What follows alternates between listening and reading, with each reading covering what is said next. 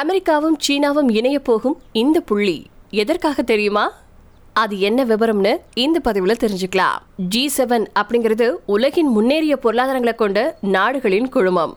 இதில் Canada France German Italy Japan Britain America மற்றும் ஐரோப்பிய ஒன்றியம் உறுப்பினர்களாக இருந்துட்டு இருக்காங்க சமீபத்தில் ஜி செவன் நாடுகளின் நாற்பத்தி எட்டாவது உச்சி மாநாட்டை ஜெர்மன் நடத்துச்சு.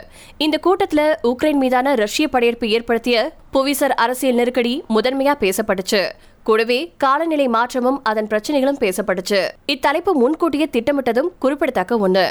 உச்சி மாநாட்டுக்கு சில நாட்களுக்கு முன்னாடியே புவி வெப்பமடைதலை கட்டுப்படுத்துறதுக்கு அனைவரும் அர்ப்பணிப்போடு செயல்படணும் அப்படின்னு ஜெர்மனுடைய அதிபரான ஓலாஃப் ஸ்கோல்ஸ் அழைப்பு விடுத்திருந்தாரு. மேலும் காலநிலை மாற்றம் தொடர்பான நடவடிக்கைகளை விரிவுபடுத்த ஒரு காலநிலை கிளப்பையும் அவர் முன்மொழிஞ்சாரு.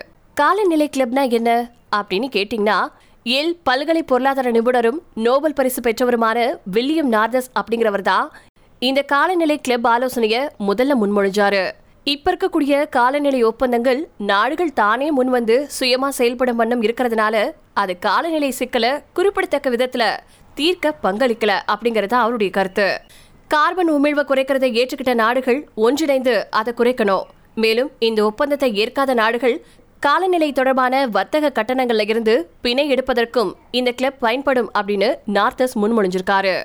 காலநிலை கிளப்பின் சாத்தியமான உறுப்பினர்கள் யார்? அனைத்து ஜி செவன் நாடுகளையும் இந்த கிளப்ல சேர்க்கறதுக்கு ஜெர்மன் அதிபர் ஆர்வமா இருக்காரு. பிரான்ஸ் ரஷ்யா மற்றும் ஐரோப்பிய ஒன்றிய உறுப்பு நாடுகள்ல காலநிலை தொடர்பான இலக்குகள் அடையறதுக்கு இந்த கிளப்ல சேரலாம் அப்படிங்கிறது ஒரு கருத்து.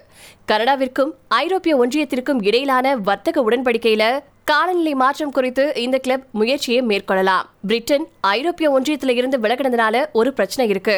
அப்படின்னு சொன்னாலும் ஐரோப்பிய யூனியன் அல்லாத நாடுகள் இந்த காலநிலை கிளப் உறுப்பினர்களா இருக்கிறதுனால பிரிட்டனும் இதுல சேர்றதுக்கான வாய்ப்புகள் நிறையவே இருக்கா?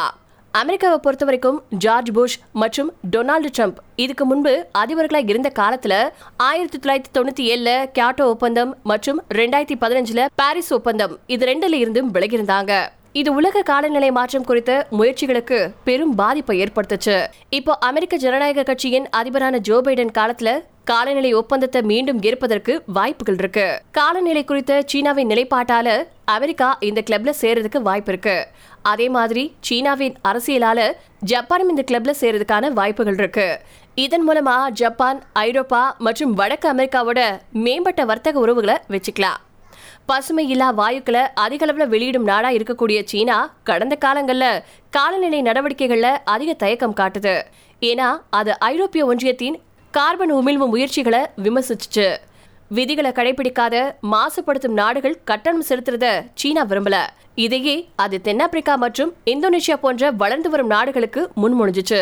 ஆனா கோவிடுக்கு பிந்தைய சூழ்நிலையில சீனா ஒரு பொருளாதார கட்டணம் மற்றும் கட்டுப்பாட்டையும் ஏற்க விரும்பாது. அதன் பொருட்டு சீனாவும் காலநிலை கிளப்ல சேருறதுக்கு வாய்ப்பு இருக்கு. காலநிலை கிளப்பின் வாய்ப்புகள் என்ன அப்படின்னு கேட்டீங்கன்னா கிளப்பின் யோசனை இன்னும் ஒரு முன்மொழிவா இருந்துட்டு கிளப்பின் விதிகள் மற்றும் ஒழுங்குமுறைகள் இன்னும் வெளியிடப்படல. அதுக்கான கட்டமைப்பும் இன்னும் உருவாக்கப்படல. ஜி செவன் நாடுகள் போக ஐநா இந்த வாரம் காலநிலை உச்சி மாநாட்டை நடத்த இருக்கு அதுல இந்த கிளப் குறித்த யோசனை பேசப்படலாம். காலநிலை மாற்றத்தை அமல்படுத்த ஏராளமான நாடுகள் மனமோந்து கணிசமான திட்டத்தோட முன் வந்துச்சுன்னா மட்டும்தான் இது சாத்தியமாகும் அப்படின்னு சொல்லப்பட்டிருக்கு. இந்த நேரத்துல காலநிலை குறித்து இருக்கக்கூடிய தற்போதைய திட்டங்கள் பெரிய அளவுல பங்களிப்பு செய்யல. எனவே காலநிலை மாற்ற நடவடிக்கைகளுக்கான புதிய தொடக்கம் அவசியமா தெரியுது. பல நாடுகளும் இப்போ காலநிலை மாற்றம் ஏற்படுத்தக்கூடிய பிரச்சனைகளை உணர்ந்துட்டு வந்துட்டு இருக்கு அந்த வகையில காலநிலை கிளப் எதிர்காலத்துல ஏற்பட்டா இந்த பிரச்சனை தீவிரத்தோட அணுகப்படும்.